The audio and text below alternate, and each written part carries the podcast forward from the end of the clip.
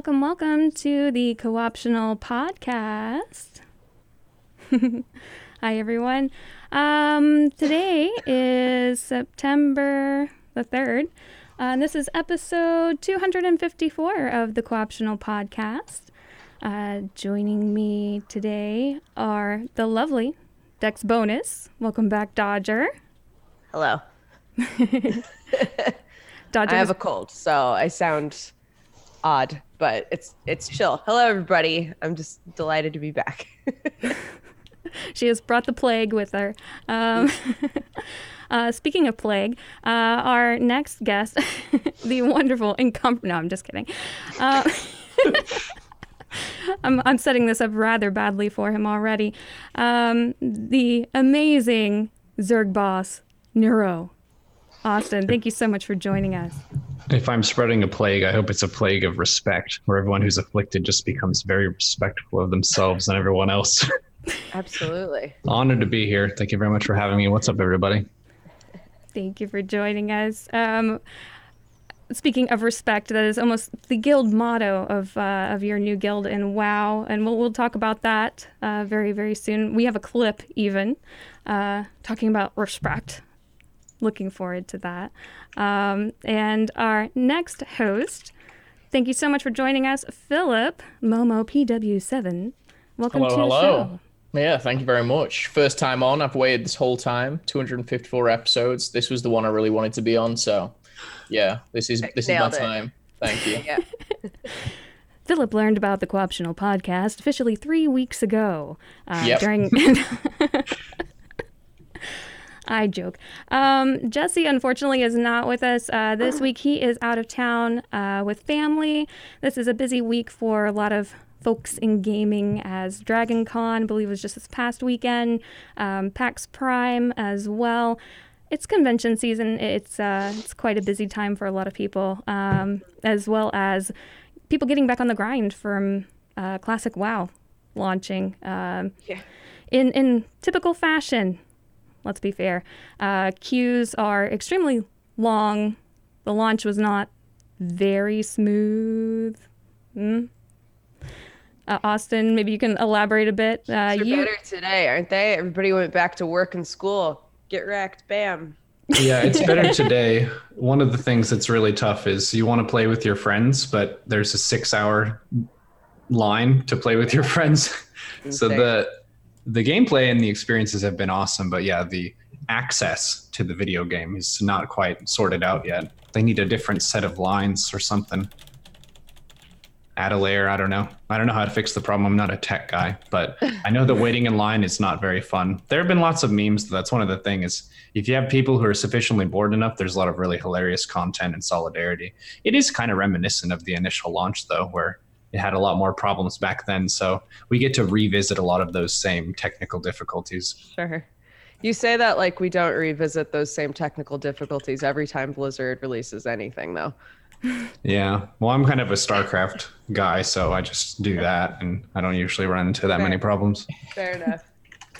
Uh, I guess for people who aren't familiar with either Neuro or Momo, do you guys want to kind of introduce yourselves? Tell people what it is that you uh, do in your professional and uh, day-to-day Go for it, Neuro. life? All right. Mike. So my name is Neuro, and the name comes from my background in neuroscience and cognitive science from university. And I went from there to full time poker, where I learned a lot about mindset, mentality, and tilt management, and how your emotions that you experience can affect not only your state of mind in the moment and how you behave and think and feel, but also your performance and your results. And I saw a lot of the culture of esports being very immature, people not taking responsibility for their mistakes, people disrespecting their opponents, people disrespecting the game, just being pretty unprofessional overall. It's a very young scene. So, one of my main points for building the stream and being a content creator was trying to bring that voice of mindfulness to Twitch, trying to pull back old literature, things like Sun Tzu, Bruce Lee, Miyamoto Musashi, a lot of those legends that wrote a lot of literature about how to think about competition and how to maximize that process. So it's a sort of wholesome memes kind of vibe, respect first content. we get very silly. So I have a background in musical theater. There'll be lots of funny voices. I have lots of silly masks I put on. We we joke about and have a lot of fun. But yeah, it's it's very much in favor of respect. So you have a warm kind of environment in your channel where you inspire your viewers, you encourage each other, you build each other up, you share knowledge, and you try to have that uplifting aspect of a channel as opposed to the I think the negging and the insulting and stuff of what we used to do in online gaming. I like that. Yeah, I like that too. Except now I've got to follow that one. I really should have taken the intro first. Um, mine's going to be a lot simpler. Um, I was, or I am, a current caster for the Call of Duty World League uh, on the console side of things. I know a lot of uh, this show is obviously based around kind of PC games, but uh, I was a professional player for four or five years during my time competing, you know, going to all these tournaments and kind of, um, I was kind of a part of, like Neuro said, was, you know, a lot of the negativity, but also a lot of kind of the core of what esports is and kind of grown through the whole thing. But now, kind of taking a more stand in the talent side, you know, away from competing, and also just kind of trying to get into more the Twitch side of things and the content creation and just kind of having fun with it and just trying to create this nice small yet incredible kind of community and it's it still amazes me to this day kind of what you can create if you can you know even if it's 10 20 30 people or whatever it may be um, but yeah my my background definitely comes from being a professional player turning onto the side of not wanting to do that anymore it was a lot of commitment and but still pursuing the whole esports dream. And right now, I'm the, uh, one of the casters for the Call of Duty World League.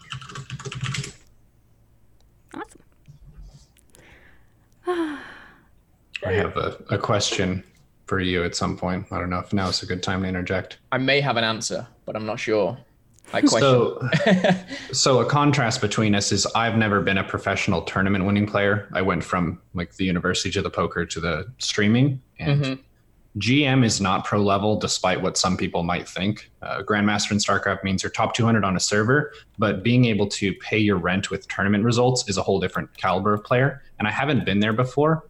And I wanted to ask about the uh, difference in kind of daily stress and pressure on yourself to make a living with tournament play as opposed to being talent and creating content. So, so for me, uh, it's a very good question. I would say for me when I did play kind of 2000 and probably 2010 to 2015, there wasn't kind of enough money uh, in it to kind of pay your rent, to pay all your bills. And at that time, I was still living with parents, but I was trying to pursue it to something which that would be the goal, right? You know, to be able to live off these kind of things. But it was just the sheer amount of time and effort and money you were putting in just to even break even at the time. And I know nowadays, you know, I kind of peaked a little early, if you like.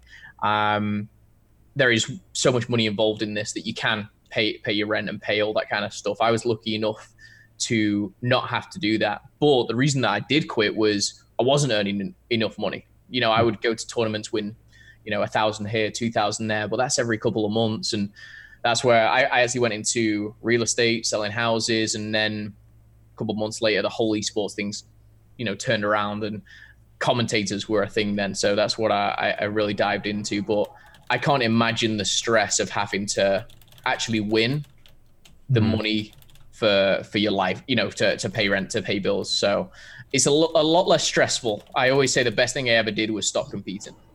Mm-hmm. Wow. um, I, one of the topics I wanted to touch on today actually came from an article that I was reading a bit earlier um, my dad, my late father, uh, grew up in Lancaster County in California. Now, every once in a while, I'll get um, sent things, yeah, kind of like from relatives and whatnot. And one of the things uh, that was sent by my aunt was an article, and the the headline, if you will, for it is "Video Games in School: Scholastic Esports is Gaining Momentum in Lancaster County."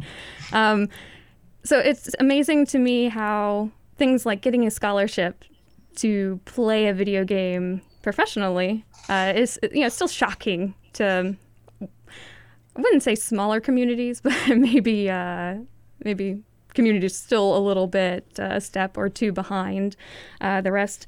I do know a couple people that are on esports scholarships thinking that, hey, this is still a legitimate career path. Just go completely hardcore pro for life. Um, what, what do you guys think of that? You know, uh, Brooke, I know with uh, Clark, are you, what would you, what would you say if one day she's like, "Mom, guess what? I just got offered a scholarship to play Minecraft forever, competitive. I could stay at school forever. No.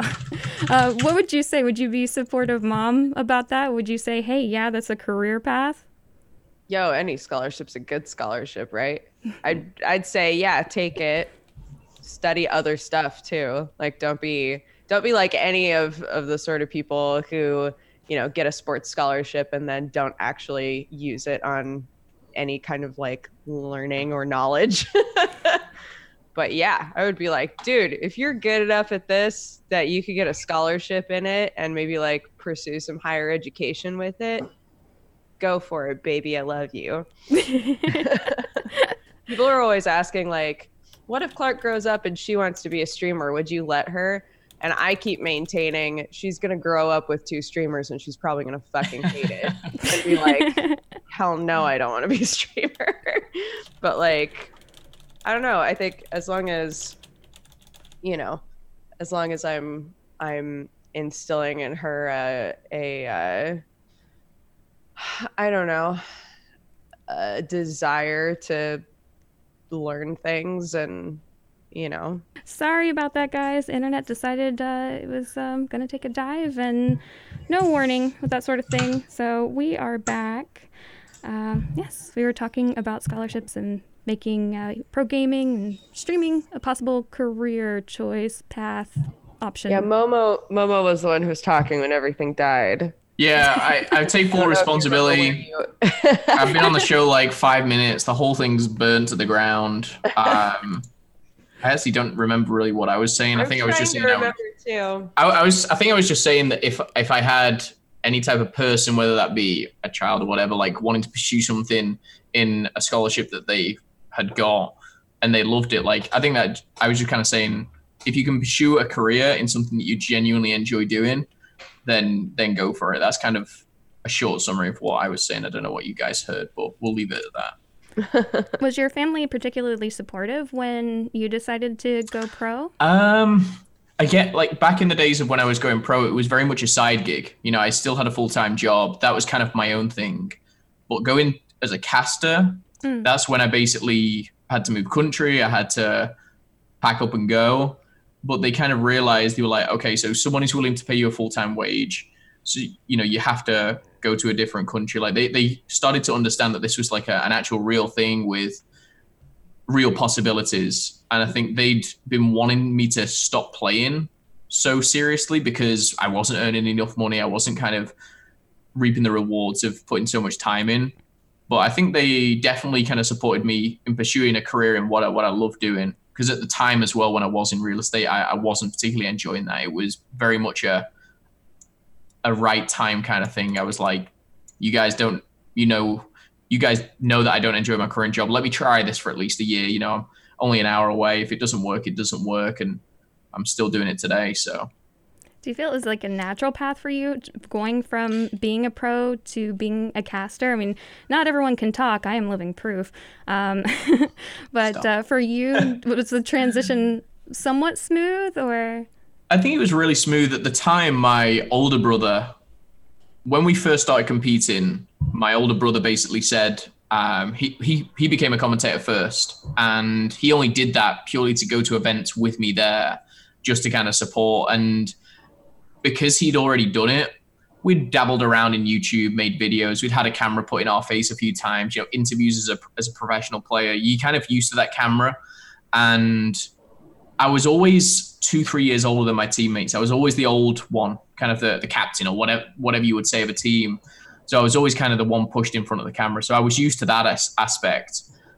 But I also enjoyed kind of the the analytical side of breaking things down and when something happened, explaining this is why. You know, you guys might have seen X, Y, and Z, but just kind of bringing it all together, storytelling, and I think that's really what kind of helped me be like, actually, this is some this is perfect for me. You know, this is something that I can I can thrive in.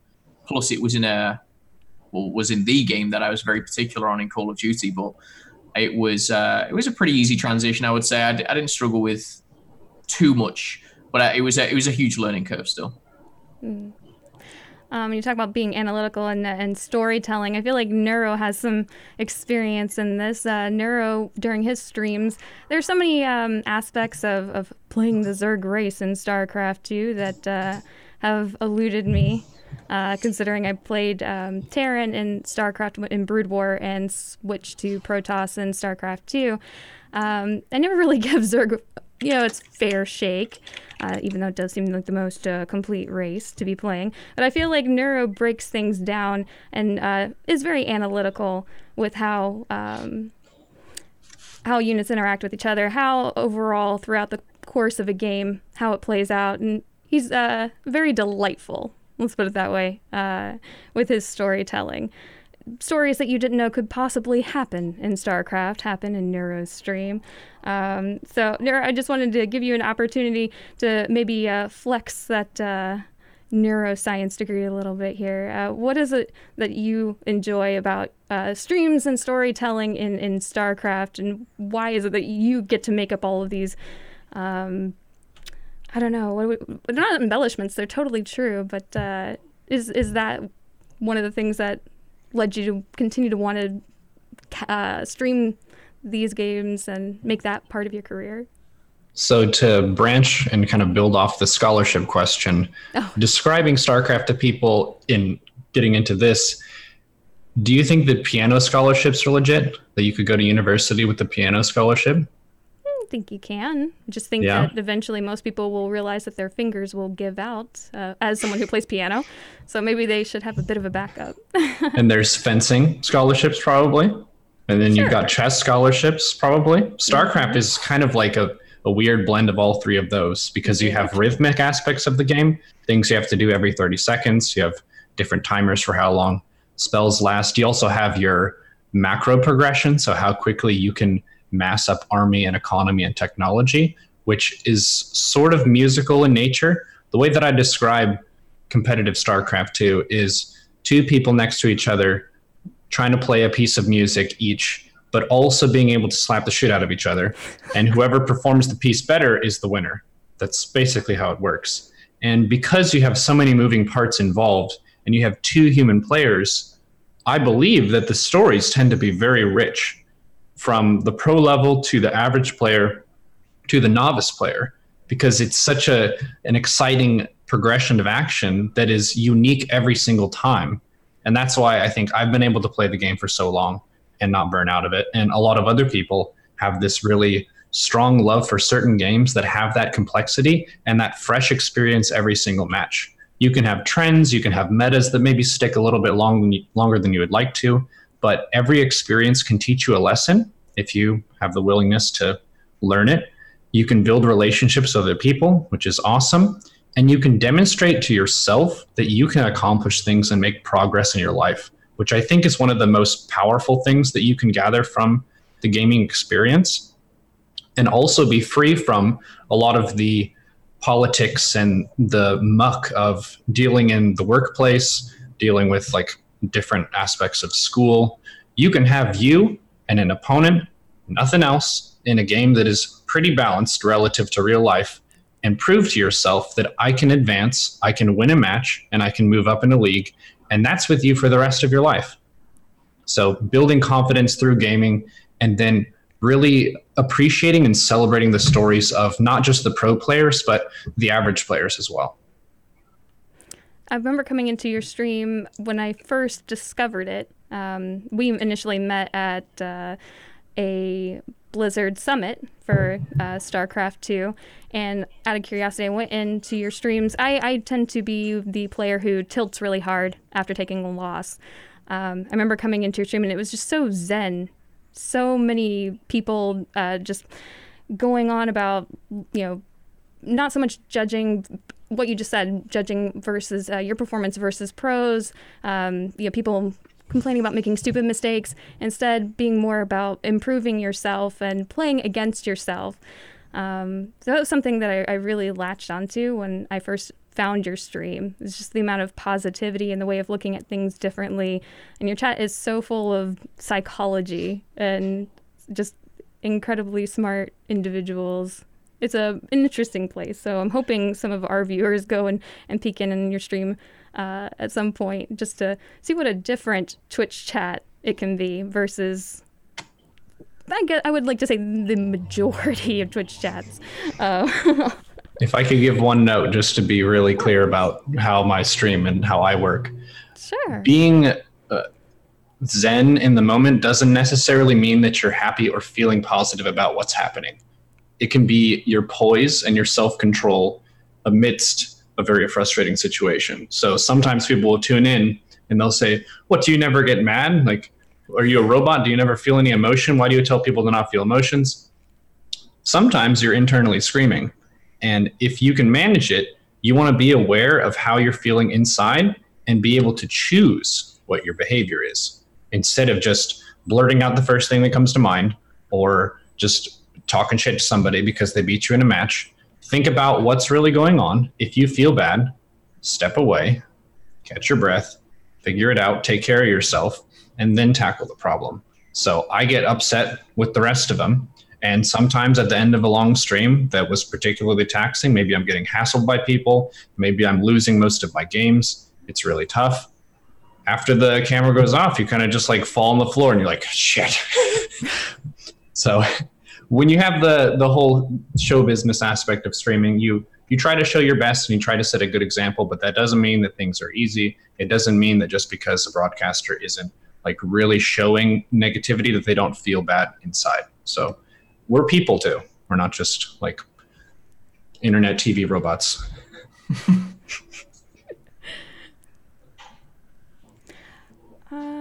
I mean, having a look at what. Oh, um, on that note, actually, uh, I wanted to go ahead and plug real quick um, the guild that Neuro has uh, created on Whitemane. Um, please note that the queue times are very long. or are they? Because everyone's back at work and school. Bam. Got um, I'm not sure. Whitemane uh, has has been quite the popular place, uh, to be sure. I've only managed to get on the server twice since the launch has happened. The last couple times it was between three and six thousand in queue. It took me more than four hours to get in the first time. Um, the queue is an interesting place. I've been playing other games to try and fill the time. Uh, but uh, our good friend Cobra Venom sent over this clip uh, of Austin letting us know who is in charge and who runs the guild. So I just wanted to play this clip for you guys uh, so you get a, a, bit of a taste as to some of the amazing RP that uh, Austin is capable of. Enjoy.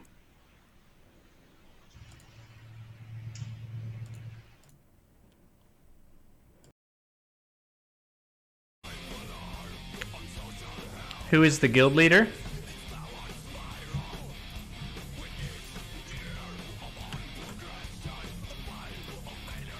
Who is the guild leader?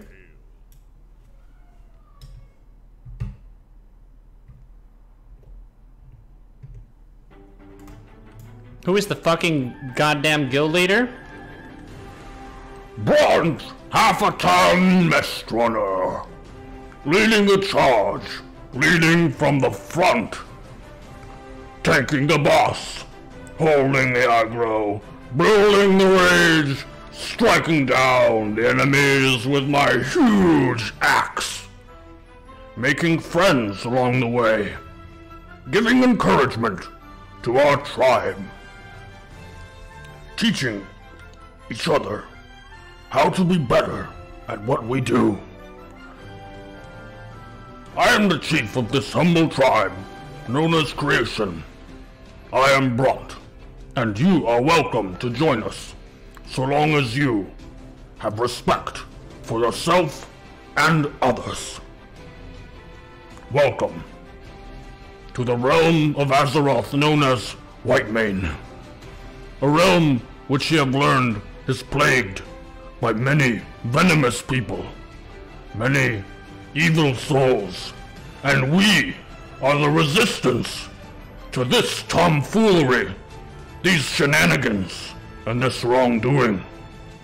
We will build a beacon of hope in this world where people who want to live peacefully with other people can kick ass and be successful. Now you know. Who leads this team?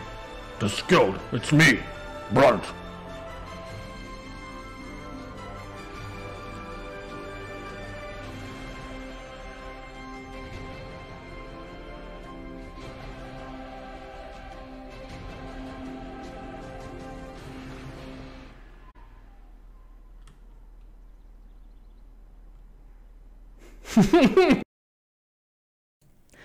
All hell, Brunt. He's clearly the war chief that we need. I like that it ended with you laughing. Yeah. Sometimes a lot of these segments are not written ahead of time. They're prompted. so there was a viewer who's been a regular of mine for a long time. That question was asked by Hoplite, and he has actually helped me a whole bunch with my push-up form. He does a bunch of yoga, and I did a push-up challenge stream where it's 10 push-ups for every subscriber. And I was saying that there was a little pop in my elbow when I would go down sometimes, and he told me to engage my fingers more and support more of my weight with those when I was doing them, and it fixed the problem. So Oh, nice. a lot of times you'll have these regular viewers who have been supporting you and been around for a long time and you stream a new game that you haven't streamed before and they want to kind of know what's going on with that content so shout out to him for asking the question and then leading into this improv and then i also wanted to give a shout out to ragnarok Ket, who actually shifted the character that i was going to play with classic wow i was split between playing an undead rogue which was the main character I had in Burning Crusade and a Tauren warrior. And it was kind of like Rogue was my most competitive class, got Gladiator and Arena. I could show off those skills. And she said to me, Don't lie, you know you would love to main tank for your community. Like, You're heckin' right. Like that that's super epic. And already we've had really rich and exciting experiences. I've gotten to see what a lot of my friends from the stream play like in video games, like how good they are at gamers. They're better than I expected sometimes. Like we have some really great healers, some people who really put in the effort and the work and go above and beyond to help other people out. There was someone who spotted me 20 gold to get my mount, and then I worked the next several hours to earn up that amount of money and then pay her back. So it's been a, a real blast. And there's one point that I feel uh, could resonate with anyone really. I played with my brother almost this whole time. We're both around level 46, 47. And I think I can safely say that at no point in our lives have we ever spent this much time together working on something as brothers, which is incredible. We don't live in the same place, we're kind of near each other, but we've been able to run a bunch of dungeons, help each other with quests. My brother had a quest where he had to get something like 120 turtle hide things. So we're just on the beach in Discord talking with each other, laughing about as a group of five in Discord, farming these turtles and having a blast. And you could say, oh, it's boring to farm 120 turtle shells or whatever. But hanging out with four other people who you love and adore and accomplishing something together and just being in fellowship and shooting the shit, that's the best.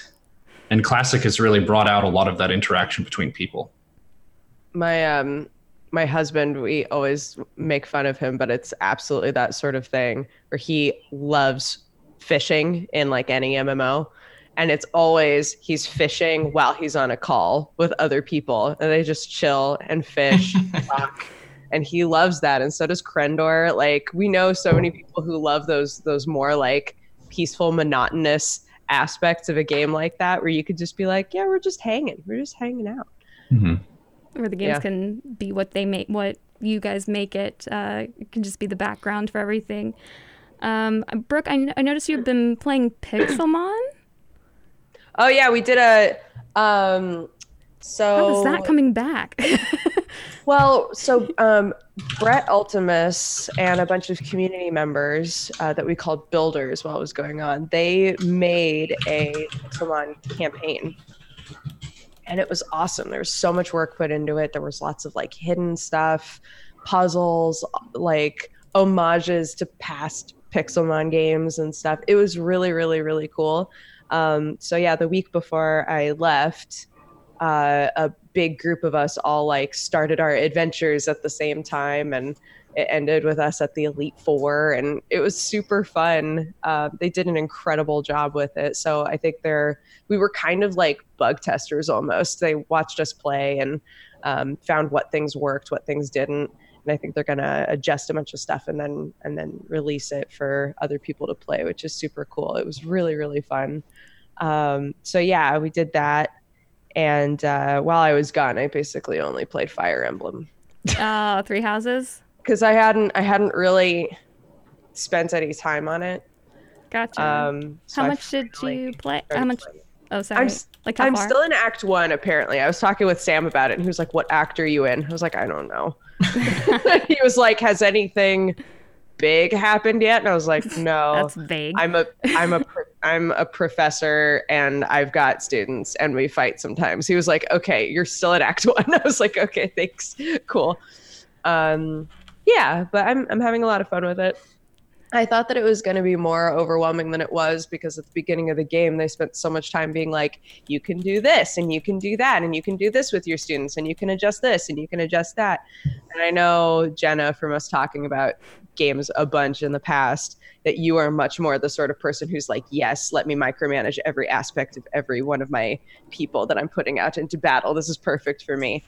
And for me, I'm more like, what all can you do for me? Because I don't want to have to put that much thought into what everybody's doing. Um, but it actually wound up being much more manageable than I thought it was going to be. I feel much less like if I don't do something perfectly right, I'm gonna fail the whole thing and ruin, you know, how the team is building and all of that.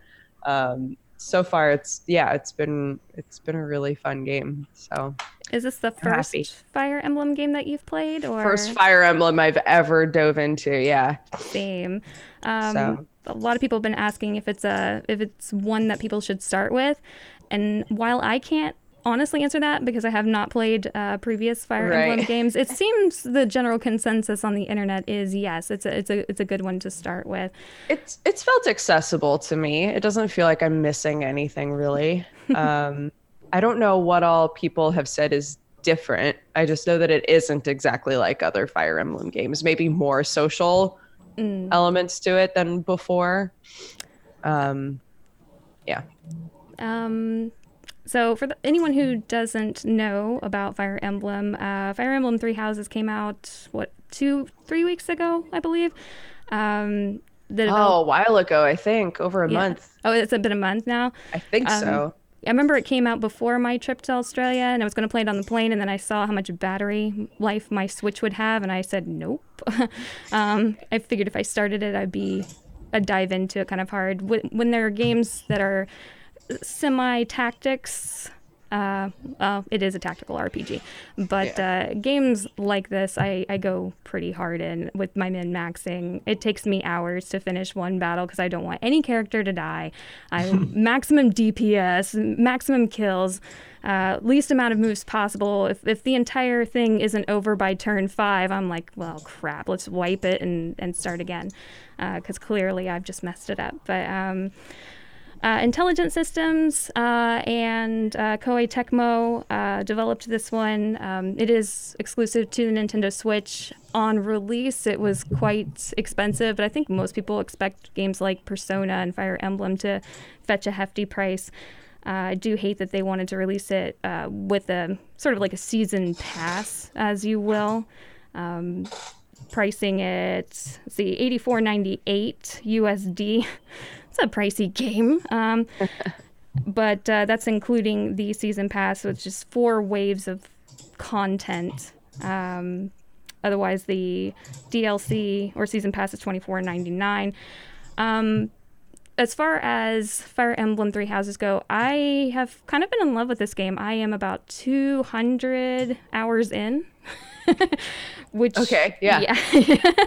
Um, I have completed. There are four storylines in Fire Emblem Three Houses, and I, I guess the gist for for people who have not played it, uh, it's a bit like Harry Potter and a waifu simulator mixed with Final Fantasy Tactics. So you are you are essentially a mercenary that becomes assigned as a professor. You're at this school.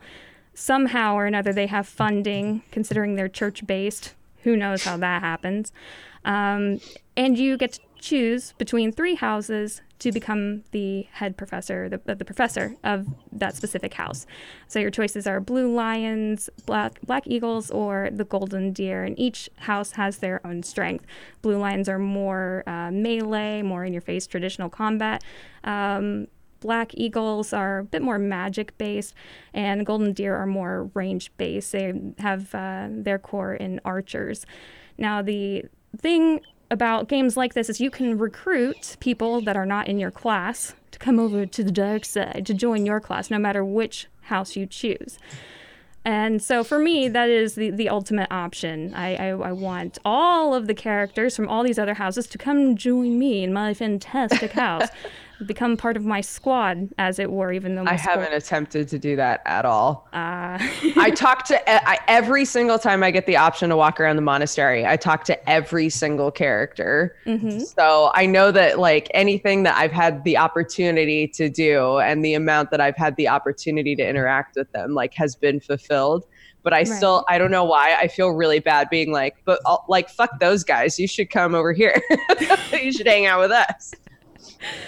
Uh, um, we the best. Yes, pretty much. Uh, I mean, that is essentially the idea is to prove that you are the best because by uh, being the professor, you can learn skills as well. Uh, and increase those skills. So the idea is they want to join your house if you, as a professor, can give them the skills and knowledge to become better at uh, their right. chosen um, specialty, I guess. So they'll come join your class if you have stats uh, in, a, in, a, certain attribute, or you have uh, bow skills or heavy armor skills and whatnot. Um, so for my most recent playthrough, there, there are different modes that you can play the game on as well. So for my uh, most recent one, it is uh, hard mode and also classic mode, which is permadeath. So any student that falls in battle is dead permanently, uh, and you can't get them back. So that's not fun for me. um, and my other goal is to uh, obtain every single student that can be obtained uh, from all the other classes. B- basically, just screwing over the other houses. So imagine Harry Potter, if you will, and there's nobody left in Slytherin at all because you are because you just took all of them. Yes. Um, and then you can use all those various units in battle. They have strengths and weaknesses. Um, there are definitely some characters that are created with a bit more depth than others. Some of the backstories you kind of fall in love with. There's tropes out the yin yang. So there's the uh, the wayward prince, uh, the, the, nobles who have had uh, so much responsibility foisted upon them just because of their rank and station in life. Um, then there are some uh, interesting introverts uh, awkward characters that you might empathize a little bit more with if you are a bit of an introvert like me. Uh, and you can romance these individuals, which is why it's half waifu anime simulator, if you will. Um, so not only are you trying to make everybody your best friend as a teacher, which is already difficult, you take them into battle, have them fight with you side by side. Uh, improving relationships, telling them what they want to hear, and eventually wifing one of them. Or I think you might be able to choose to be alone as well. I think that might be an option. Just choose nobody yeah. and be like, nah, I'm just a badass on my own. I don't need you. Yeah. Um, the replayability uh, in the game has what is what's been keeping me coming back. Uh, I, as soon as I finished the Blue Lions playthrough, I finished it. I was 116 hours deep before I finished that one as soon as I got the the last screen, the montage and the credits rolled, I'm like, okay, let, next house, we're we're playing it again, and I haven't gone hard into a game like that since maybe Persona three or four, maybe. Mm. So for me, Three Houses has been uh, an adventure. I have some gripes about it, like slow loading times and some characters Loading aren't. times do take a while sometimes. Yeah. Um, there's also some of the relationships I feel could have been more fleshed out. Like, there's no reason why certain same sex relationships shouldn't be viable. It's not story breaking. Oh, absolutely. Yeah. I was reading before I even touched the game. I a couple of friends of mine were like, "Wait, so why can't I go for this person? That doesn't make any sense." Right. Uh, so, So, that, that bothered me a little bit. Uh, it's like why uh, story why narratively is it okay for this character to be bisexual? This character is just not. Um, Right. what's game breaking about that? Uh, I, I just want them to tell me why. Um, Right. and then there's also some confusion about furthering relationships with specific characters once you get to a certain point in the game. Uh, like for example, there's a character Leonie. I can't. I have the option in the game. It tells me it is too late for you to further your relationship with her. It's like Too well, late? Too late. Yeah. Interesting. sometimes you have to further the relationship before a certain major event happens. And with there being no foreshadowing uh, for that happening, it it sort of ruins the playthrough for you a little bit if you had your heart set on obtaining Right. that specific character by some point in the game and being told, nope, you can't. You just sunk 116 hours into this game, and unless you scum saved your way all the way through it, there's no hope for you. Right. Um, Interesting. yeah. Uh, the only other criticism I have is that while the characters feel very much, well, Byleth, the um, the protagonist, feels like you make her your own or him. Um, the only option you have for customizing the character is either you are a male or you are a female, and that's it. You can't change anything else about the character. And in a game where detail and depth is so much focused on, that just seemed like a bit of a weird I don't know, choice decision to make. Just you are fe- female, you are male, and that that is it. Right. that was weird for me. Um, but yeah, I I, I like the game a lot. There there are um, always going to be some things to make a game better, but that's yeah. Overall, uh, I've enjoyed the game. Clearly, 200 hours in, uh, lots of lots of potential for it to continue um, getting better as they release uh, more DLC. They're supposed to add more characters, more quests, and whatnot. Um, yeah, and it hasn't it hasn't felt stale yet. The battles do take me forever because it is hard mode, but then again, that's just how because I'm of the way I'm playing it, not because it's a, a incredibly difficult game on normal. It's it is somewhat easy, but tactics games I do tend to be a bit over the top and OCD about. Um, another game that I played was DARQ. I don't know if any of you guys played DARQ when it came out. Um, No. That game is really cool. It's really interesting. Um, it's D A R Q, and it's a it's a side scrolling puzzle game technically, but it's all about like physics breaking. Um, the sound design in it is really good and also really loud. So keep that in mind when you're going to play it for the first time. You're going to be like, yeah, this seems like a normal sound level. And then something's going to happen that's so loud. like, just preemptively turn it down a little bit. Um, but the the concept of the game is really interesting. The idea of it, I guess, was that it's it's like based on nightmares that the creator had while growing up Ooh, and so it's done in a series of levels there's like seven different levels and uh and you play this character who keeps in between just keeps like going back to bed and going to sleep and the way that um the way that the whole thing is designed the way that you play it and the sound design together are so impactful like it's just really um I don't know what the word is for it, but you can kind of, if you're looking at the footage right now, you get kind of a Tim Burton feel from it, right? Um, and it's just, it's, kidding? This is Tim Burton's house. yeah, you feel really, every time something unexpected happens, like your heart elevates so much. Like it's really, really good at doing kind of the jump scare thing without making you feel like, well, that wasn't fair, right? It's it just feels like that was meant to happen. That was totally part of the whole idea, you know, the whole concept.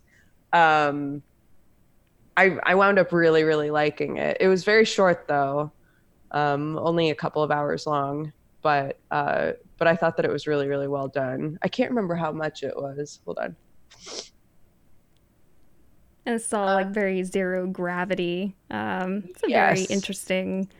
there's one level where there's like a thing that you hold on to because it is side scrolling there's a thing that you Mm. hold on to to like shift which side you're scrolling on so like say that you walk by you know like a, a four way stop sort of an idea you can like shift it so that you're now walking on the other side of that street or on a completely different street. Um, stuff like that i thought was really really interesting and creative. Um, i would i would pay 20 bucks for this again for sure uh, but it is short so you're not you're not getting a lot of time out of it but you're getting like a really well done game out of it you know? So yeah i i absolutely enjoyed that i thought that was really cool and i also finally um, played rad Oh, I saw um, I saw previews for Rad when it came out on Steam. It looked interesting, but I have not had a chance to play it. I saw a lot of streamers were getting into it though. I wasn't sure if there was like a bounty out for playing it or something like that. How Uh, did you like it? I liked it. Yeah. Um, I think that it's the sort of game that can be added to. I would be interested to see it added to because the concept of it is like um, sort of goofy post apocalyptic. Uh, you know, there's rads in the air that give people um, mutations, right?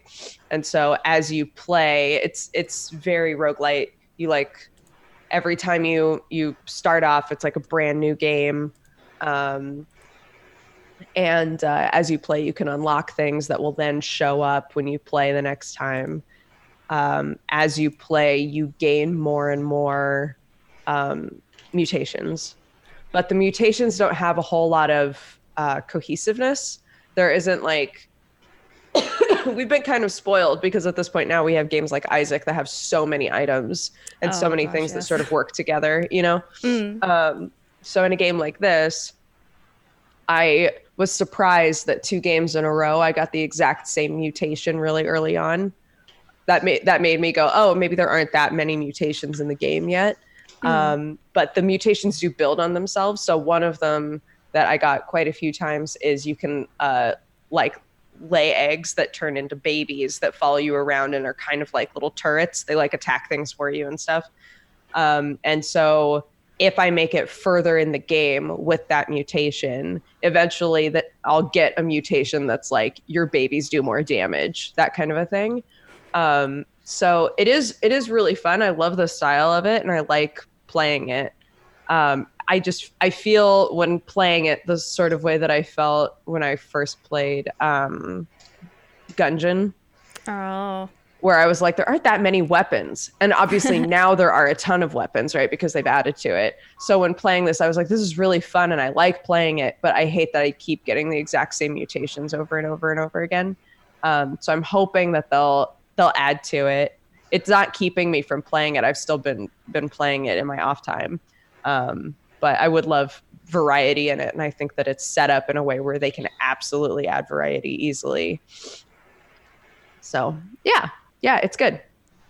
nice. Um, and I imagine you were playing this on PC. I, I wanted to say it also came out for the Switch as I think it came out for. Switch as well. Yeah, I've been playing it on PC though. Gotcha, gotcha. Mm-hmm.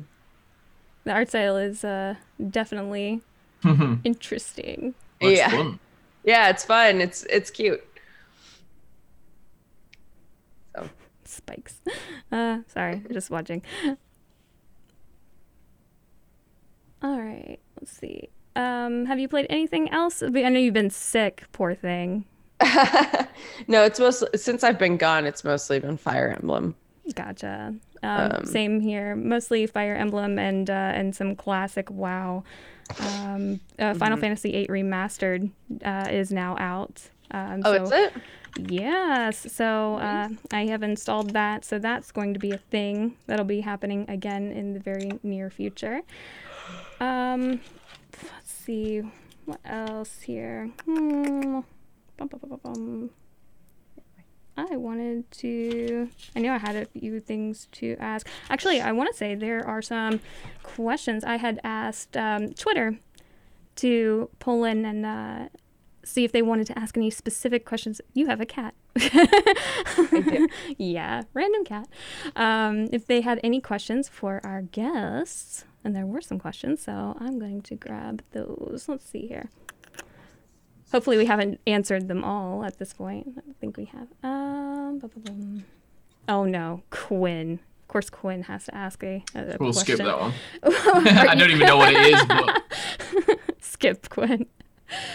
Ah, oh, and it's actually a question for I'm kidding. everyone. He he has he has asked it to everyone. Um, how important is it to you to individually individually being able to interact with your viewers every stream and to know you have a core fan base there for you? It's actually a good question. Philip, do you wanna do you wanna take that one on? I want to say it's surprising to to hear such a good question from Quinn. Um, Damn. So no, he's a he's a unique individual. We love him, but uh, I'd, I'd say for for myself, it's I, I have a very very you know I'm new to kind of being consistent with Twitch, but I see the same names in there every single time. Uh, you know, it, and when you see someone else, someone new, it, it's great. You're introducing them to kind of that little little family almost or that community of yours. But I think it is very important to to kind of build that core fan base, if you like. But it, it, it's strange because I'm so, and I'm sure every stream is different. I get get to actually play games with a lot of my fan or viewers, if you like, because I, I choose to do so. So it's strange. I don't just see them as kind of like a name on a Twitch chat anymore. I, I get to interact with them. I speak to them. You know, you have fun with them, and you kind of chat when you're not streaming with them as well. So I can only imagine if I was to get get a bigger stream and you know have the hundreds of viewers that you can't simply do that with because there's just too many. Um, but I, I love having almost that set 10, 20 people that are, that are always there, always hanging out because it's like when I go live, you know, I'll, I'll play a game, but instantly I feel like I'm playing with 20 of my friends because they're all there hanging out with me. And I think that's one of the most important things. And I love it. I think it's very important.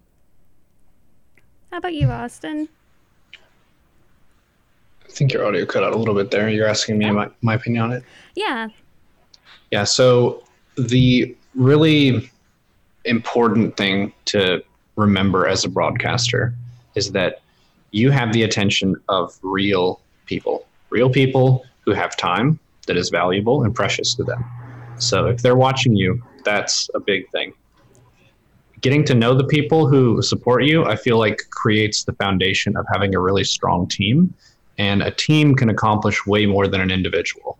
So when I think about the success of a channel, that's not just the broadcaster, that's the person who chose to follow and then open up the stream a second time and then bump you up in the listing by one viewer, which means you get more and more traction. It's the people who make a clip of your channel, the people who, as a viewer, you make the broadcaster laugh. Some days, I firmly believe that Twitch chat is way funnier than the broadcaster. They're just having a blast and they're on fire. And the broadcaster is basically just the person who is the host of this hilarious meeting of friends. And another key point too is if you think about a streamer, I think a lot of times people think of it as like a sort of glamorous dream job. If a person was just in their own home with their computer screens talking to themselves, that's kind of lonely and sad. But if you have real people who are in fellowship with each other, engaging in experiences and having a great time, that's the best ever. So I feel like the audience makes it. It's not as exciting to be singing a song to an empty stadium, but if you have a bunch of people who are there, that energy is a part of the show. So the viewer is not just a means for the broadcaster to make a living and gain revenue. The viewer is there as a part of the story. The narratives and the storylines of the viewers in the chat matter. I've seen people go from joining the chat, saying something really rude, and then you engage with them, you talk with them, and you give them a chance. You say, All right, I see where you're coming from. This is how we do things here. I'm going to welcome you. And if you want to roll with us and play by our rules, then you're fine here. And a lot of times people will kind of turn around and then they'll say that actually this is a pretty cool uh, exchange where I get treated as an adult, I get treated as an equal instead of I've heard some streamers call viewers losers, which is disgusting. Oh gosh. but you get to engage with equals and enrich each other's lives. And that's really the beauty of live streaming. It's so cozy and friendly if you can do it right, where you're not reading from a script, it's not feeding in from some like political motivation of someone who's paying you to say certain stuff. You can be real with other real people in the world internationally. Streaming is amazing, I think. I feel the same way. I feel like we are just more or less facilitators some of the times instead of entertainers. Thank goodness, because I am not a built in entertainer. I was not born to entertain. Uh, but I can facilitate and in my own little space, hopefully create an environment that people feel that they can come back to. They they know what the vibe of the chat's going to be like every time. And even though the viewership numbers might not be in the hundreds of thousands, having that that core group, like you were saying, Philip, that just you know, even that ten and twenty people that are always there when you go live, um, or like you said, Austin, you know, if you're having a crap day and just you know that one person comes in, you know, you can rely on that, rely on getting at least um, stability, maybe that positive vibe that just makes your day turn around, makes it a bit Yeah. different. It's uh, it's great. What do you think, Brooke? Uh, how important is it for you to be able to interact I mean, one on one? I've said before that I would hate it if I ever got so big that I didn't recognize people in chat or that chat was going so fast I couldn't talk Yeah. to people, you know, um, because I think that that's like the cornerstone of the whole thing, at least, at least for me as well. Um, yeah, some of these, some of my viewers have been with me since I was a kid, basically. It's insane, you know? So like, it's it's really really fun to see the same people coming back over years and um and recognize so many of them and think to myself oh my god these people were around when i graduated college they were Mm. around when i got married when i had my kid you know like like there's there's more going on here than just like hello hello i am an entertainer and you are here to watch me be entertaining right? Um, the interaction is is not absolutely not just like beneficial like that way. It's beneficial this way as well. Um, and i get so much so much joy out of streaming and and whenever i get feedback that's like you know your streams helped me this way or the community is so nice or any of those things like being able to create a nice place for people to hang out. Um, and also me being part of that i think is is what makes streaming fun. I would be really sad if if yeah if i couldn't do that anymore. Um so yeah it's great. Um, you're all great. Don't let it go to your heads but you're all great no, you're breathtaking. right? Oh, you're breathtaking no, you're breathtaking. The year of Keanu. Um, I think it was for your birthday you were playing Twitch Sings, Brooke. yeah Okay, I, I, I, I was lurking. I have a tendency to lurk in channels uh, when I'm that doing my other job, and uh, sometimes I'll even just have the stream thrown up on the projector or second monitor, whatnot, and so I won't even be in the chat. I'll just be right solidly just watching. And I, I've there's been there have been a few moments uh, in in Brooke's chat where the chat just bowls me over, just kills me. Um, but I don't think I've ever heard Brooke laugh as hard um, as she did at herself during her own birthday stream playing Twitch Sings. uh was it when i was doing um uh fucking evanescence Yeah, it was. and she she just Brooke.exe had stopped working at that point. Yeah. And and chat was just you could see it was scrolling so fast. I was like, if I say anything in here, it's it's gonna get lost. So I'm just not. But it was scrolling so fast. It was just people just sending love and and and sharing in that joyful moment and it's, it's, I don't know, it just really made my day. It warmed my heart, and I like the fact that I know what I'm going to get as soon as I go into your chat because it is your community. I know one of three things is going to happen. They're either going to be laughing at something that you did because you're usually laughing about yourself or at yourself, which is which is good. We should all laugh at ourselves more. Uh, it'll be about cats or it'll be about butts. One of those three things. Um, so I, I I love being able to know that I can um, roll a die and and see where I'm going to get. But I'll get at least one of those three things if I go into your chat. If I go I into always love. Sorry, oh no no no no go ahead. I was just gonna say I love when I've been zoning out really hard on a game and I haven't been looking at chat. And I look over and somebody's been like, guys, I just got a new cat. What should I name my cat? And everybody's like, oh my gosh, congrats on the cat. Here are names. I have so many ideas for names for this cat. Like it's just it's always wholesome in there. It makes me so happy. Anyways, continue what you Oh, were saying. No, no, no. I just, um, you know, just talking about community. Like, I don't know what uh, it would be like if you weren't able to stream um, anymore. Like, oh, I'd be so sad. Uh, such a wholesome place now. Yeah. Um, let's see what other uh, questions we had. Da, da, da, da. Um, Can I make other- one more note about that real quick? Of course, of course. So I think there's a lot of room for a broadcaster to train their viewers over time, especially the solid regulars and the supporters who tune in over time, just understanding what the rules are, how people should act and things like that. So you can have a very efficient chat culture where the chat respects the space of it and they don't spam it and fill it too much, which means you can actually carry conversation even as your viewership gets a little bit higher. So people who tune in regularly say they have a mod badge, they have a VIP, they have a sub badge.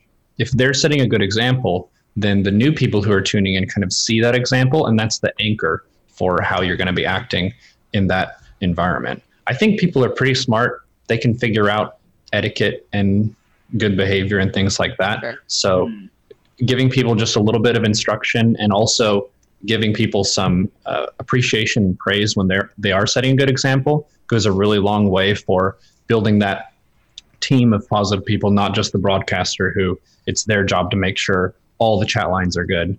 Sometimes one of the regulars will engage someone who's new, fill them in, show them how we do stuff, and that saves the broadcasters so much time.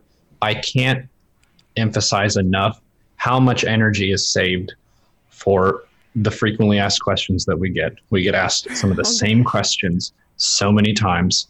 Neuro, has anyone told you like Jason Newsted? Dear God. yes. and it's to the point now where we have a command for it, and my regulars know the command for it, and they'll fire the command. They've just saved me a headache. And they So- taught someone else the command too, and it just keeps Yeah. going for further and further along. Yeah. So Um, thank you, thank you, solid regulars and streams, people who are well behaved. I think a lot of people who are misbehaving get a disproportionate amount of attention, but the people who are maybe just lurking and chill and being nice, you're appreciated as well, even if we don't say it every two minutes. Absolutely.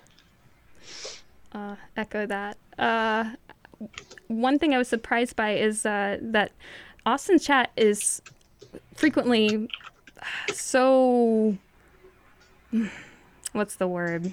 there's a, there's a, a very vast, well, broad range of people that come in there uh, between the regulars and and the newbies. Uh, people who are tilted, people who are who are not tilted, people who have no idea what StarCraft even is, and now they're tuning in for WoW. Um, one thing I wanted to ask is, how do you find your community is sort of transitioning now that you're playing some WoW Classic? People who had previously just watched you for StarCraft. Um, how do you feel that's working out? Are is chat behaving? Is the community only growing as a result of this, or are they hating on you a bit? Hopefully. It's a mixed bag. It kind of depends. The people who watch my channel for me and my personality, my thoughts, they love the content. The people who have played WoW in the past, they like the content as well. The people who open my channel and they expect to see GM Zerg ladder, generally they ask me if I've retired from StarCraft.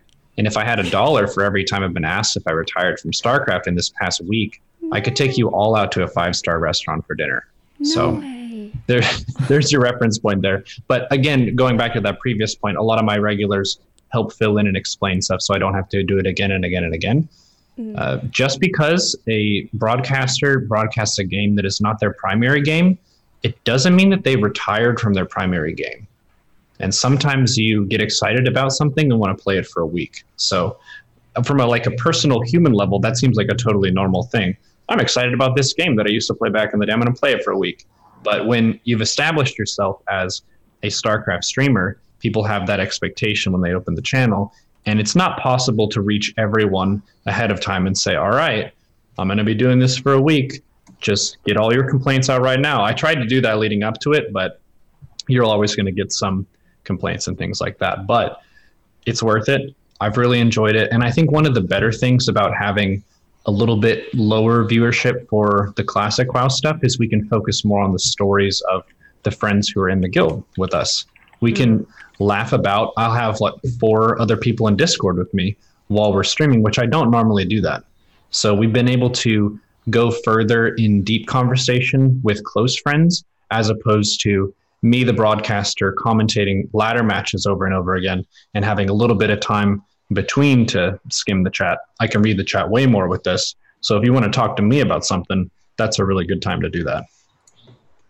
And I think the the RP stuff that I've been doing isn't very widespread at the moment. So a lot of people don't even know that that's a thing that is done with uh, classic WoW. I think it's a really great format for creating those fantasy narratives. I have a D&D campaign that we've been doing for a while and that's a really fun and rich experience just to think about your character, think about what your character would do and how they would make decisions and talk through what's going on around them. So the most important thing for a creator is to make content that you love and want to make, that you think is fun and fresh and dank.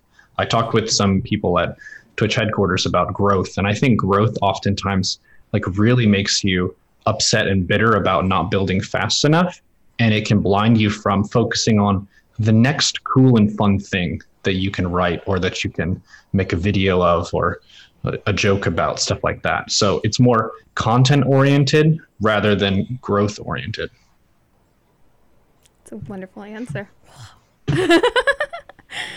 uh, anyone else feel like they can't talk after Austin goes on a spiel? Oh my god! I had to introduce myself after he introduced himself. I know. I feel so, so bad for you now, Bill. Right now, but it, it, it is very well explained. Like you, you, that's the good part of it.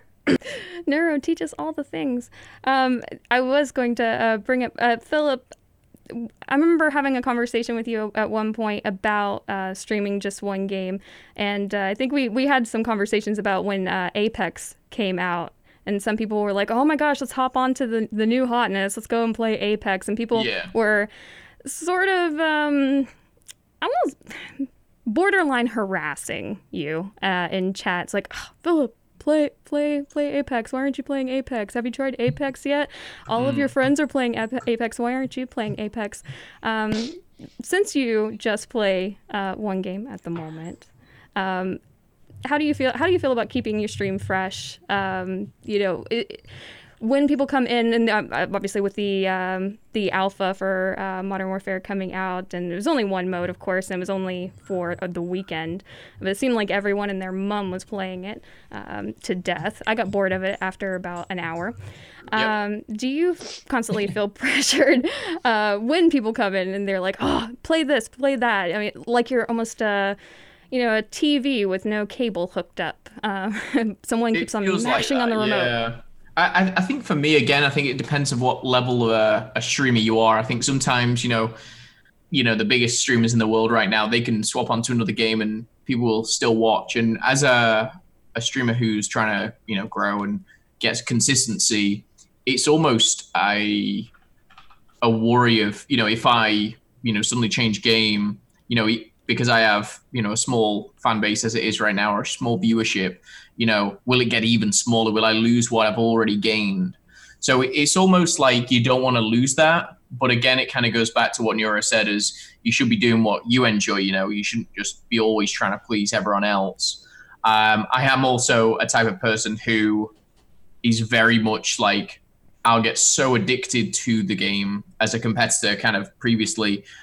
I will start a new game, I won't be good, but I won't stop till I am good. And sometimes it's it's a worry of picking something up that you won't put down, and I think it's frustrating because people want to see variety. People want to see you know you play this game or play that game, and I would always I've always said I want to be you know, a streamer if if I was to be a classed as a streamer that people tune in to watch me rather than just pl- just the game. You know, they want to see me play whatever it will Right. be on that day. And and that's I think if you're that type of streamer and, and I follow those type of streamers, I watch those type of streamers, I click on their channel not even knowing what they're playing because I know that I'm gonna click it and they're gonna make me laugh or they're gonna entertain me or whatever it is. But it, it, it can be frustrating, but I think it's partly on my side as well, where I don't want to kind of lose what I've already built. And maybe that's for me just to be like, screw it, I'm going to play whatever I want. And, you know, if you stick around, you stick around. I'm sure like some would, some wouldn't. And that's fair enough. They want to see a certain game.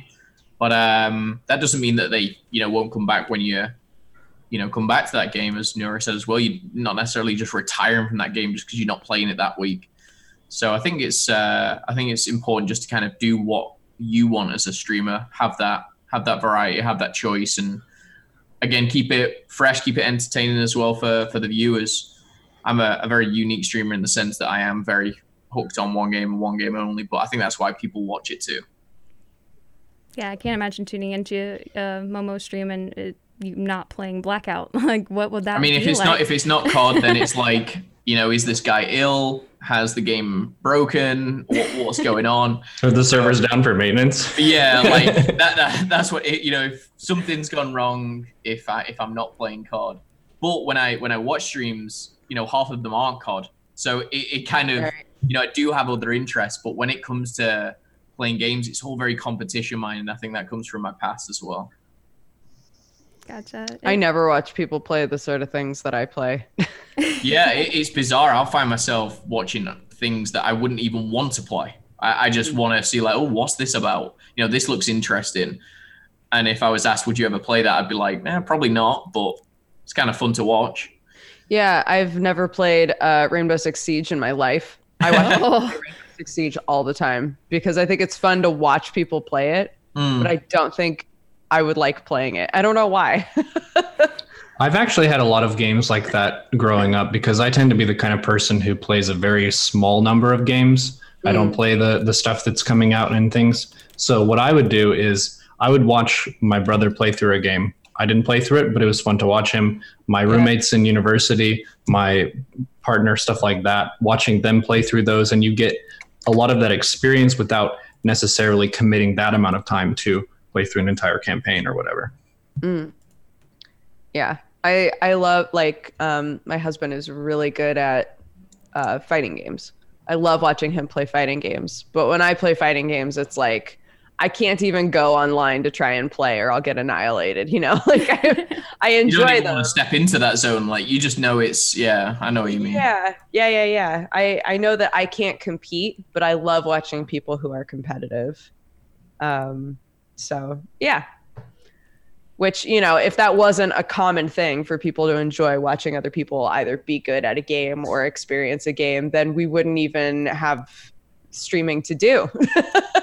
it wouldn't be a thing. So I think with the recent popularity and rise of popularity of streaming, there's a pretty common misconception that a streamer is a person who plays video games, as opposed to a streamer is an entertainer who has a show and they're trying to captivate an audience with things that are consistently engaging. And that's more of the discipline as opposed to I have simply opened up OBS and I'm now playing a game.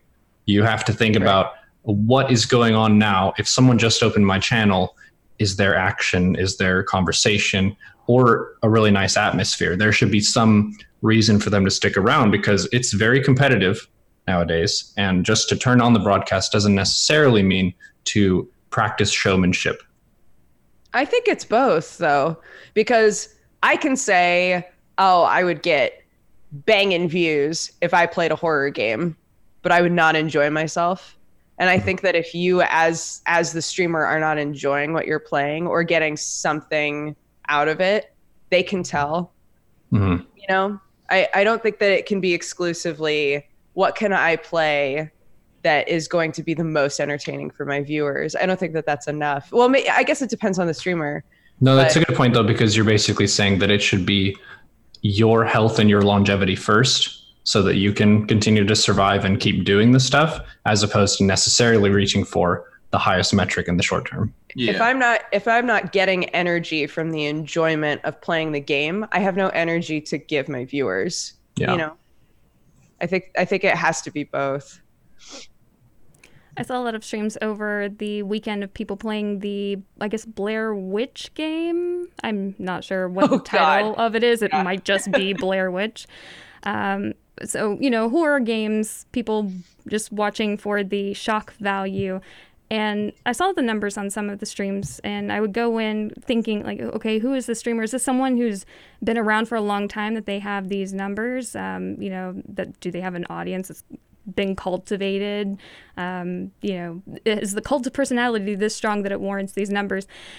And it was probably one of the dullest streams I'd ever watched. And I, I'm not going to obviously throw shade on anyone uh, in particular, but uh, I I was shocked to to see someone play the game, react in the most obvious way possible.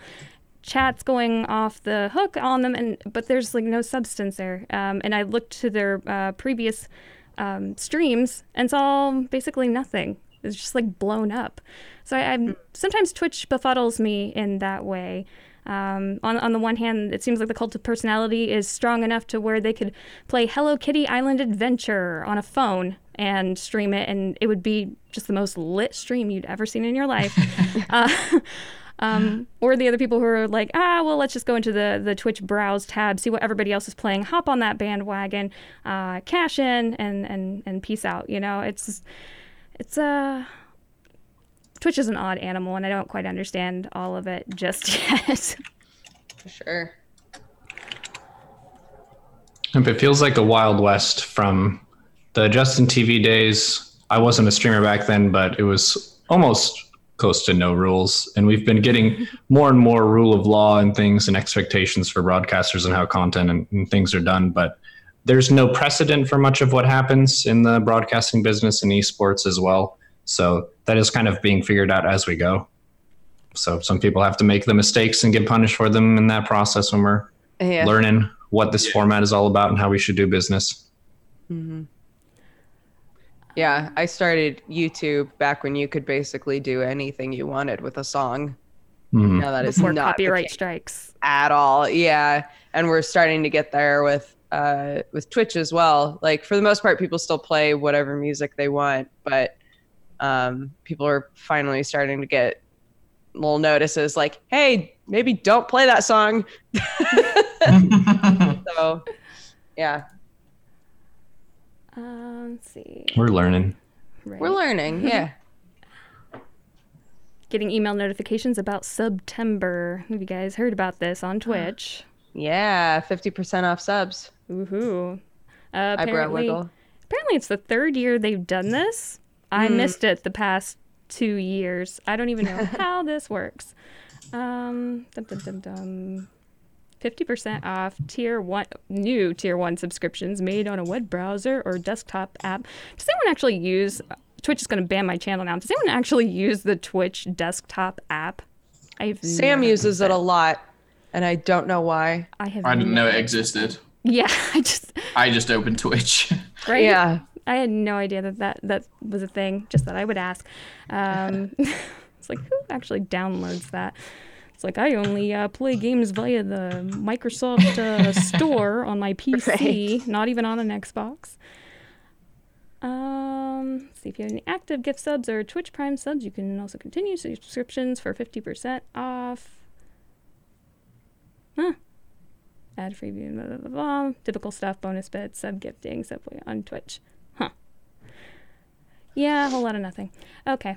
Sorry, just emails about it, and I'm like, is something major actually happening? No. Um, let's see, what other questions did we have? I knew we had a couple of them that came in.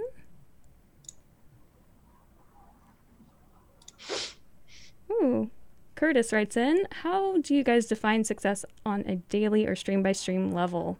Overall, I imagine the goals are growing your channel, but outside of enjoyable entertaining, how do you create personal short term goals?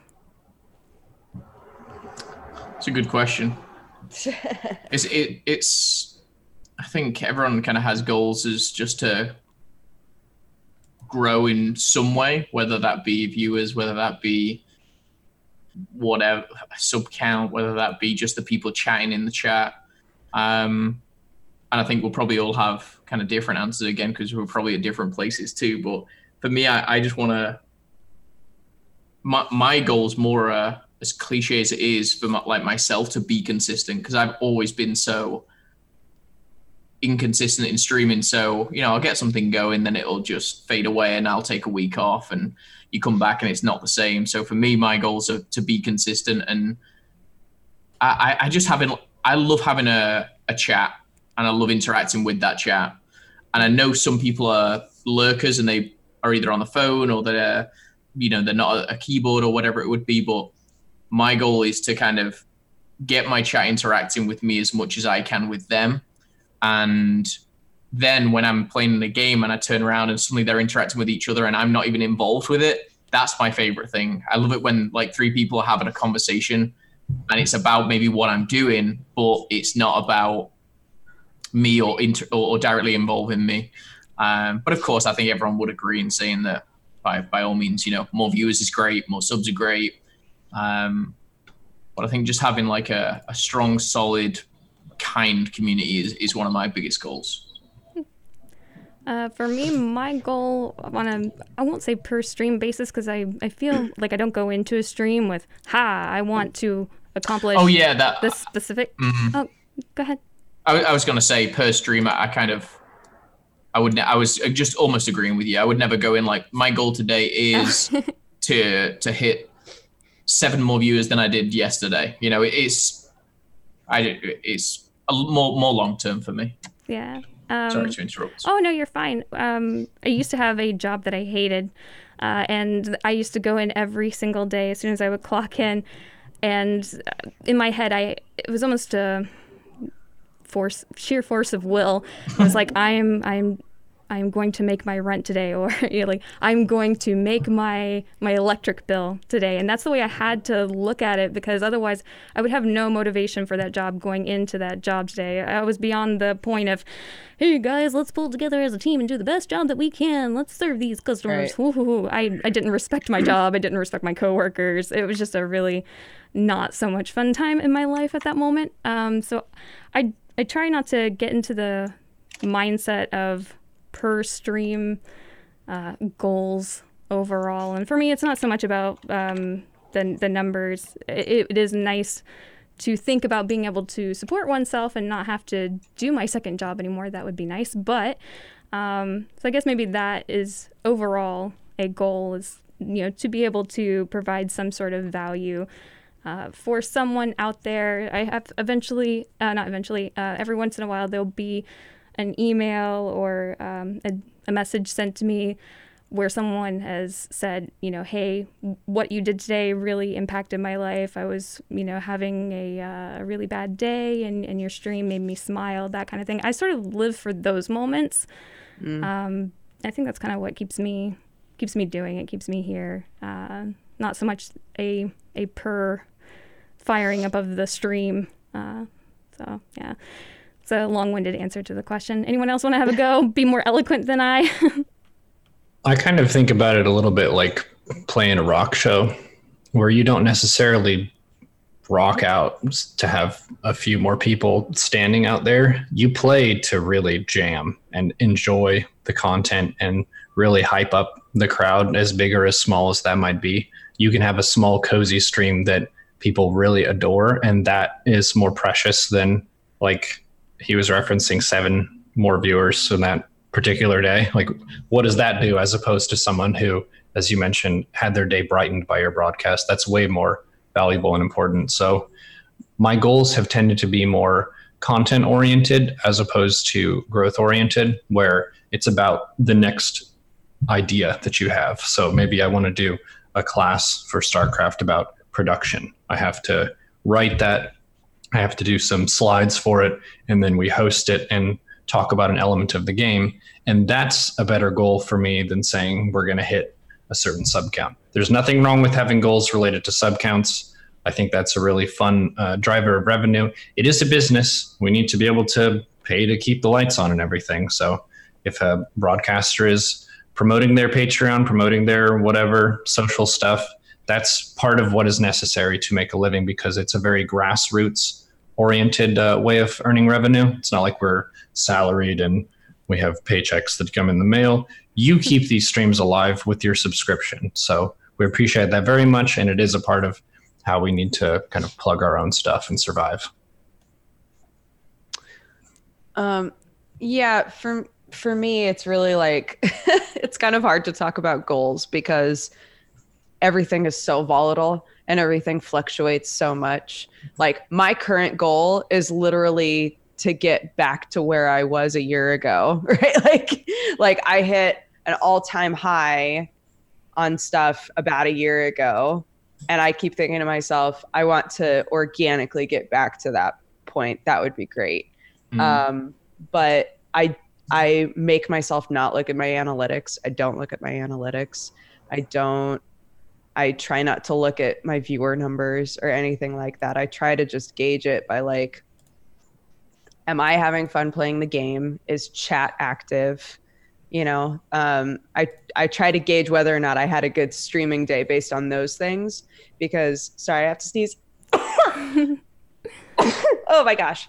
Wash your if I'm obsessing over like, God, I had this many viewers the other day, but now I'm playing this game and I have this many viewers. Does that mean that I shouldn't play the game anymore? Right. Um, I just I don't think that that's necessarily beneficial overall. I I do try to listen to critique that way, right? If I've played a certain game for a few days and people are like, "This is boring," I try to listen to that um, and and take that into account for sure. But overall, yeah, I try to just like play games that I know I'm going to enjoy. Um, hopefully, games that chat is going to enjoy watching. And uh, my honestly, my current goals are like past goals that I've already hit. So I don't know that I could say I have any any goals really. it's just like try not to plateau, I guess. um, because that's really on YouTube and Twitch. That's been my life. Has been like I have a I have a little surge and then I plateau and I have a little surge and maybe I go back to the plateau again and then I surge and maybe I plateau there. Um, so acknowledging that I'm in a plateau and then trying to figure out like how do I get past that? Um, is it is it my content? Is it you know? Uh, yeah, I don't know that that answered anything either. That also was not super short-winded or eloquent so sorry there are a lot of aspects as well that are outside of our control related to growth yeah. like certain lucky breaks that we get and also certain uh, conflicts say there are a bunch of other big events going on that you're not involved in sometimes that means that your metrics as a result are a little bit lower but that might not have anything to do with the content you're making you might even be doing better than usual but right. it's kind of like the weather right now is not favorable to you so you just push on, you keep doing your stuff, and doing you, yeah, yep. yeah. Um, I definitely think that uh, rings true for streamers like Philip who are uh, streaming COD, and we're looking at the sort of the end of the the current, and everyone's moving towards just massive hype for uh, mo- new Modern Warfare. So. Um, things outside of our control, I think that's uh, very, very true when you play one game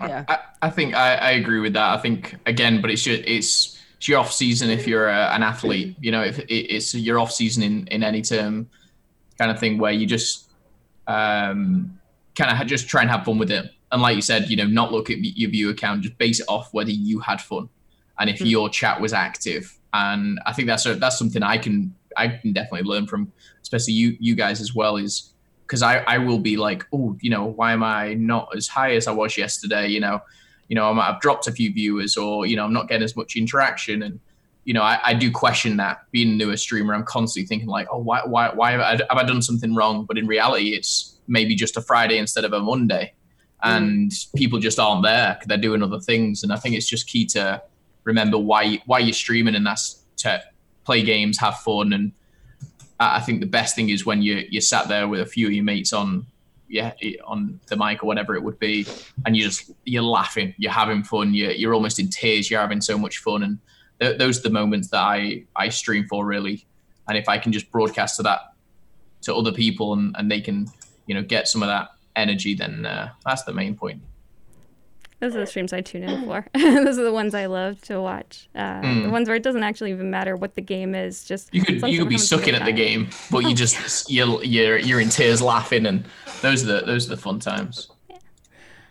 Um, see, it's about that time in the show where we have a look at releases coming out and talk about games that we might be looking forward to playing.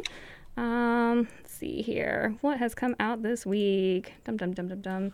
Uh, besides Final Fantasy VIII Remastered, which has come out today, I will be playing that. Um, Catherine Full Body on PS4 now out for the Western audience. I've already played it in Japanese, but now I can play through it again. Totally play it for the story. Um, let's see here. Uh, do, do, do, do, do. Looking for any major releases to talk about here. Uh, I guess Borderlands 3 coming out Yeah. on the 13th, PC, PS4, and Xbox One. Is there anything in particular you're looking forward to playing, Brooke? Um, Not that I can think of. Hold on, I can look through stuff, but no worries. Um, guess we have Destiny 2 New Light. Anyone even play Destiny anymore? What?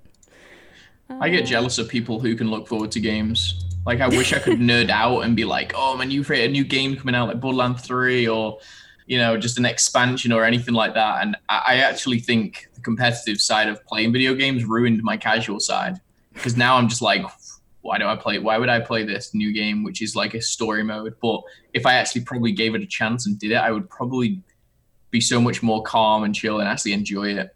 I'm going to mm. force you to play a game, Philip. This is going to happen. I'm going to force you to play something. We, So we- I, I, I have an idea. Can I, I, I can should. can I suggest something? Absolutely. Yeah. So I'm kind of similar to you in that I play very few number of total games. Usually it's the hardcore competitive StarCraft and Dota 2. That's kind of what I've been into lately and then now with Classic WoW. But Doom, Doom 2016 and then Doom Eternal coming out soon. It handles like a pretty crisp FPS game. One thing that holds me back from a lot of story driven games is I don't like the way the mechanics feel. It feels kind of mm-hmm. clunky and slow, whereas Doom feels fast and crisp and responsive. So if you're good at aim, it feels like you can flex in that game. And I really like Okay. that. And if you're good at shooters, I think you would really like that too. The story is basically how much you want, where if you're going through the levels, it doesn't feed you a ton of dialogue. It's not really about that. It's more about the action and beating the levels and facing all the demons and stuff. But there's a ton of things that you can choose to read if you want to get more lore. If you So- yeah. Yeah. I, I think that that as well. I it my me, my mentality in games is I go into it wanting to be better than that person on the other side of their PC or console or whatever it might be, Hmm. and that's why I again the competitive side of if I do even with COD for an example, I don't even play the story modes. I, I never even I've not played the last like seven years of them because I'm just loading into that game to beat that other person and be better than them, and and that's such not in a toxic way. I just want I want to be as good as I can be and to improve as much as I can. But uh, my chat always says, "Why don't you play this? Why don't you play that?" And I'm like, "Nah, never mind. You know, I'll just carry on doing my thing, and we'll we'll hopefully it works out." But I uh, I'll definitely look at it. So thank you very much. Uh, Doom is amazing. It makes you feel like an absolute badass, and and we live in those games. Uh, at least I do. Maybe I'm totally alone here, but I like a game that feels satisfying, makes you feel superhuman. Uh, otherwise, you know, why why why play games? I guess I'm not sure. Everyone has different motivations for playing games, but that's that's for me. It's doing things I can't do in real life or shouldn't be doing in real life, um, and just fun. Uh, Looking. There's one more that I'm excited about uh, the Master Chief Collection for Halo. Oh my goodness. It's it's kind of in that nostalgia slot of how classic WoW gets a lot of people hyped up. Halo was one of the formative games for me. I remember our uh, church youth group was a bunch of young boys, and our youth group leader would bring us over to his house, and we would hook up like four Xboxes and all play Halo One together. That was the best. Those are the Yeah. days. Yeah. Yeah, I was just reminiscing with some friends at a wedding this last week about that exact thing. Like, remember when we would all just sit in the same room and just like hotbox that room, farting because there were like 20 of us trying to all time. and your dad would walk in and be horrified. What is going on here? what, what is this? Uh, Mhm. there's almost. Ugh, I mean, Good times. there are a lot of games coming out. Just nothing I'm super excited about. Well, that's a bit odd because we're coming into September, October. Usually, October is a, a pretty busy month for game releases. Um, kind of getting that uh, slot in there before we go, oh my gosh, holiday, when everyone decides to release their game all around Yeah. Christmas time to cash in. Um, dun, dun, dun, dun, dun. Yeah, nothing really worth mentioning. My personal opinion. Chat may disagree with me, but yeah, apart from Borderlands 3, I'm not looking forward to anything in particular um, this coming week or the week after that. Hmm, yikes. Yeah, we already mentioned Catherine Full Body. That was one of the first things I mentioned. Uh, all the boys in their formative years playing that game. That's a big yikes. Um, okay, so I guess we'll do shout outs. What's coming out for you guys? Uh, up for you guys on uh, your channels this week. Brooke, what are you playing this week? I don't know yet. I've been gone. I've been gone for the This last seven days. And you've been ill too. I'm also sick, yeah. So I'm trying to chill a little bit. Um, but today, um, in like an hour and a half, uh, Tiri and I are maybe gonna hop into the Final Fantasy 14 raid stuff. So yeah, we haven't done any of that yet. We just finally finished the Shadowbringer story, which was amazing, by the way. Um, so yeah, doing that. Uh, but in terms of like what I'm playing on my normal streams, I don't know yet. I have to take a look at at uh, what came out this last week and stuff, and see if there's anything I want to play. Um, I think I saw something on social media that you were recording something with Jesse over. Oh, maybe it was last weekend or something. Oh, we did. Able Um, to talk about that, or is that something that's yeah, out? we. It was just the uh, uh, the new Life is Strange. I think it's Oh, already. okay, I think he already put it up. Yeah. Gotcha, gotcha. Yeah, yeah, Okay. yeah. And here I was hoping it was another episode of that uh, totally PG friendly show that he every once in a while. Oh. no, sadly. no, no gentleman's hentai club. one day, Brooke. one day Uh, maybe I'll get to be a gentleman, but today that's not today. pictured you putting on the mustache and everything. Ah, heartbroken, dreams shattered. um, Austin, what's coming up for you this week on your channel? Lots of classic WoW. So much to the rejoicing of more than several people, I will be playing StarCraft 2 again this week. I was full on Classic WoW the first week. That was planned. My brother and a lot of other people who rolled with us took the week off. So I really wanted to kind of maximize that push. It's a pretty fun endurance challenge to marathon leveling up with your friends.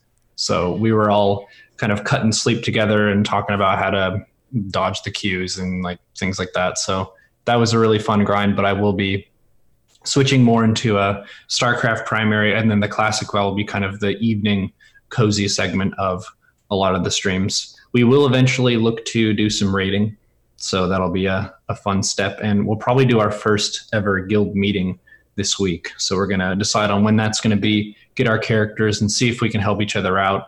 We have a lot of people who are big into the professions in the game, so maybe they can make you a new piece of armor or enchant your gear or something like that. And also just network and kind of see who's who and who's in a similar level range and they could quest together and that kind of stuff. But to give people an update on starcraft i know that's a game that many people are aware of but they don't keep super close tabs on all the time. The game's in a really good spot. The meta is really fresh and interesting. We just got some new maps and a new season and a new patch. So that's been pretty fun to figure out the new season started as well so we got to do our placement matches and that kind of thing again. And I recently got a standing desk. So I can move my desk up and down now just with the push of a button. It's an autonomous desk, is the brand. Very Okay. good quality stuff. And the first day that I played StarCraft Ladder standing up, I went something like 17 and 2. Nice. So I don't know if that says anything about sitting and gaming and versus standing and gaming, but a lot of competitive gaming is a very physical activity. It's not just thinking about your moves in a smart way, it's being fast. Mm. Yeah. And if you're treating your body like you're an athlete, even if you're a cyber athlete, that can really go a long way.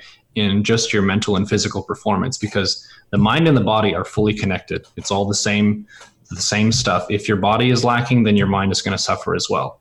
So, getting some time to take some standing breaks, get some exercise just in your daily, weekly routine if you can, can go a really long way for just your video game results, which might come as a surprise to people, but it's it's something we should be prioritizing for ourselves.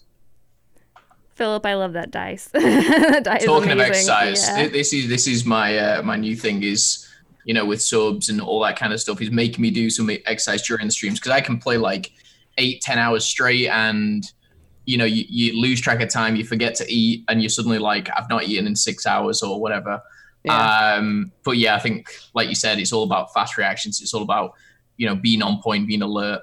Uh, but for myself, uh, believe it or not, I know this may come as a huge surprise to some of you guys, but um, it will be Call of Duty. Um, Modern Warfare. It's the, the beta comes out. I think it's on. I don't know. I think it's on the twelfth or something like that. Maybe the 9th. But it comes out next week, some some point. So just trying out the new card, seeing what's going on there. Um, but it's pretty pretty much all the same with me. If you like Call of Duty, stop by. If you don't, I'm really I don't know what to say. Um, stop by anyway, say hello. Uh, but apart from that, I think it's I, I'm I'm kind of just waiting at the moment, and maybe maybe I do up until the uh, the beta comes out. Maybe I, I do venture out. Maybe this this podcast kind of inspires me to try a couple new games. Yeah. I'm hoping so. I, I give games a shot. I, I've heard they're popular things. Uh, there could be a few channels on this platform that uh, could could enlighten you and broaden your horizons a little bit.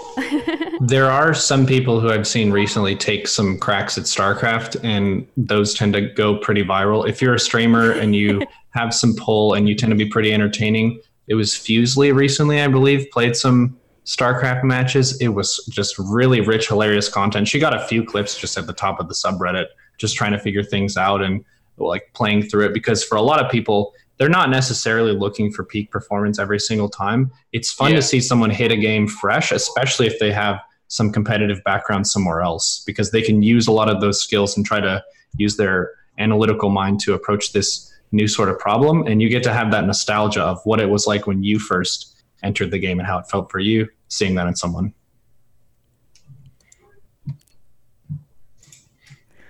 Uh, let's see. For the channel for me, um, we have probably more Fire Emblem Three houses. Hopefully, finishing that Golden Deer run.